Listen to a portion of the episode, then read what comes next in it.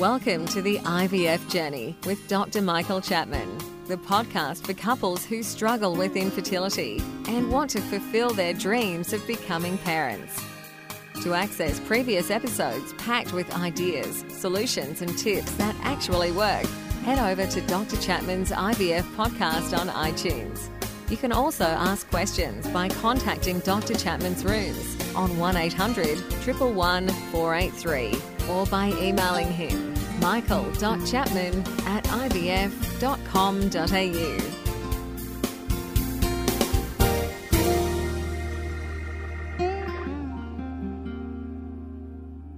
So, today we're going to talk about cysts.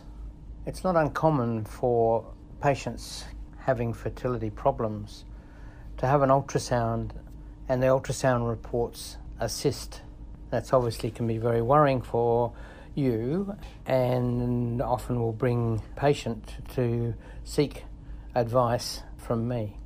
So let's start from basics. So when an ultrasound says there's a cyst, what they're saying is there is a fluid filled object, usually round, sitting in the pelvis. Again, usually in the ovaries, but can be separate to the ovaries.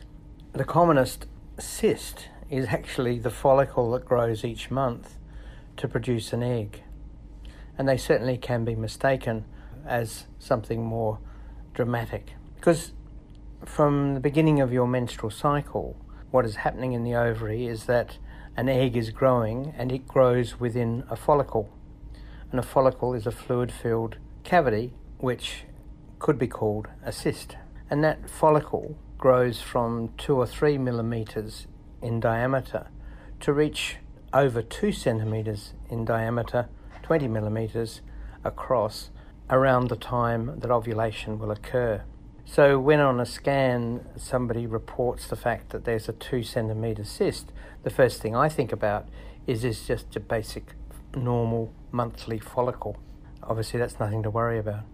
Sometimes, if ovulation doesn't occur, the follicle continues to grow and remains present in the um, ovary for sometimes up to six, eight weeks and can, can grow to three, four, five centimetres in diameter over that time. They're termed a simple cyst or a simple persistent follicle. In most cases, just waiting is sufficient for them to disappear. Some doctors try and make them ovulate by giving injections, but I found this not particularly helpful. Another way of trying to suppress them more quickly is to switch off your pituitary hormones by taking the pill for two or three weeks. Again, in most cases they resolve spontaneously. Adding those bits might help, but maybe not. It is very rare that one needs to actually operate to remove the cyst.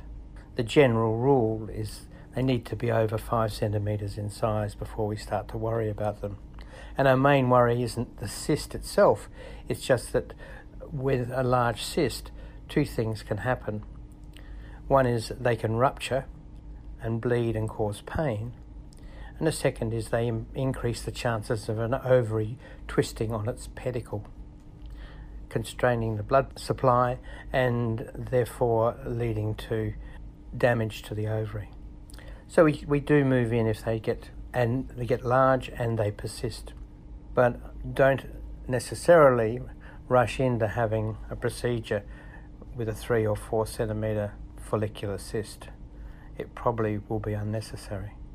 The other cysts we see on ultrasound are those associated with polycystic ovaries. So these, again, aren't true cysts. They are actually follicles that have stopped growing. They've stopped growing at 4, 5, 6, 10 millimeters in size. And they've stopped growing because of the hormone imbalance that's going on inside the ovary. And those cysts can sit, uh, they produce hormones, which continues the hormone imbalance that's associated with polycystic ovaries. They tend to be around the outside of the ovary, near the surface of the ovary. Like in its most severe forms, they call it a necklace appearance, like a pearl necklace with lots of little round things dotting around the edge of the ovary.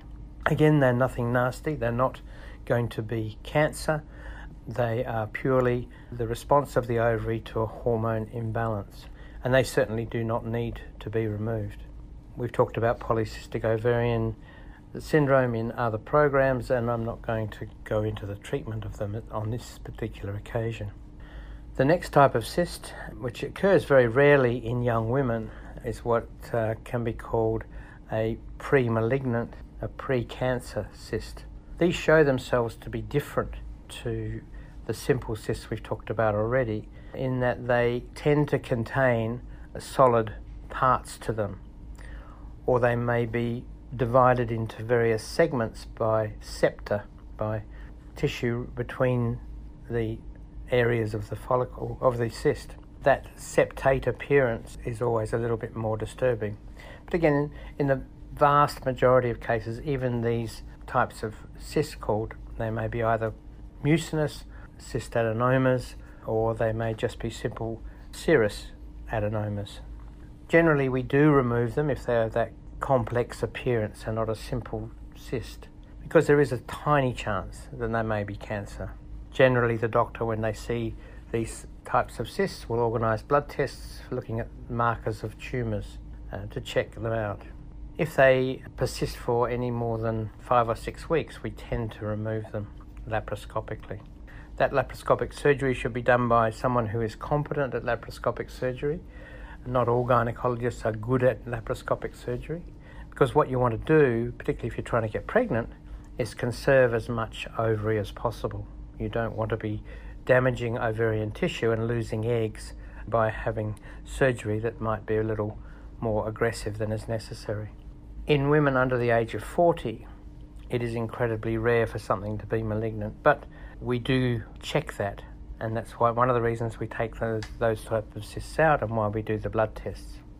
In that scenario, if there was that suspicion, we might be referring you to a, a specialist in gynecological cancer. But that's the rare situation. The other cyst that we see, particularly in infertility patients, is the endometriotic cyst. So, this is endometriosis inside the ovary. And what that leads to is a follicle filling up with blood. And so they're sometimes called chocolate cysts because the blood, once it's clotted, looks very much like chocolate. And when we open them up in the operating theatre, they ooze like melted chocolate. So, chocolate cysts are endometriosis. The treatment for those generally will be to remove them if they are very large, again, greater than five centimetres, and we tend to remove them for the same reasons I've mentioned before. Smaller ones, there is great debate about. Mainly because if you remove a cyst, you are going to destroy some of the ovarian tissue, and in endometriosis that involves the ovaries, the ovaries already are reduced in their number of eggs.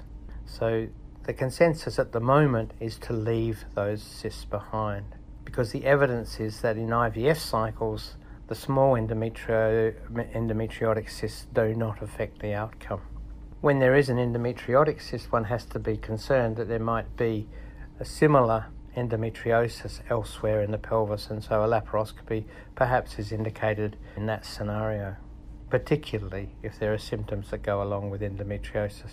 The other cysts that we can sometimes see in the pelvis, again, this is not common, but I only had a patient this week who had had what was said in ultrasound to be a persistent cyst and she wasn't getting pregnant after repeated transfers of embryos, and we wondered whether it was interfering. When we did the laparoscopy this week, what we found was a cyst, but it wasn't in the ovary. It was at the end of the fallopian tube. It's called a parafimbrial cyst, and these are relatively common.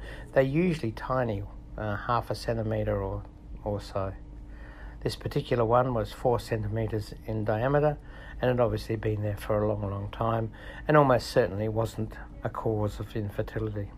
But at least now, when we scan her in the next IVF cycle, will not be present and confuse us because sometimes we might think it's a follicle. So there are lots of cysts that are involved in the ovary and, and the structures nearby. In women under the age of 40, it is incredibly rare that these cysts uh, have any cause for concern in terms of cancer. A question I've been asked on my responses to my podcasts, a couple of occasions, has been women saying, I'm going through an IVF cycle and there was a cyst present, and the doctor decided that he should take it out before we do the cycle. Is this right? I have to say that I tend not to operate on ovarian cysts unless they are over four to five centimetres in size. Uh, the evidence is pretty clear, they do not interfere with an IVF cycle. The only times to be considering taking out a smaller one would be if the hormonal output from that cyst is interfering with the cycle. But if the hormone levels at the beginning of an IVF cycle are low, which is why we do a blood test on day one or two of the cycle, if those levels are low, that cyst is not doing anything, nor will it do anything to interfere with your IVF cycle. So I suggest leaving them well alone. So today we've covered a whole range of cysts in the ovaries. I hope that's been helpful. And don't forget that you can access all the previous episodes by going to our website www.theivfjourney.com and select IVF Journey Podcast from the navigation menu. Thank you for listening to the IVF Journey with Dr. Michael Chapman, the podcast which helps couples negotiate their way through the IVF journey, all the way to parenthood. You can also ask questions by contacting Dr. Chapman's rooms on 1800 111 483 or by emailing him michael.chapman at ivf.com.au.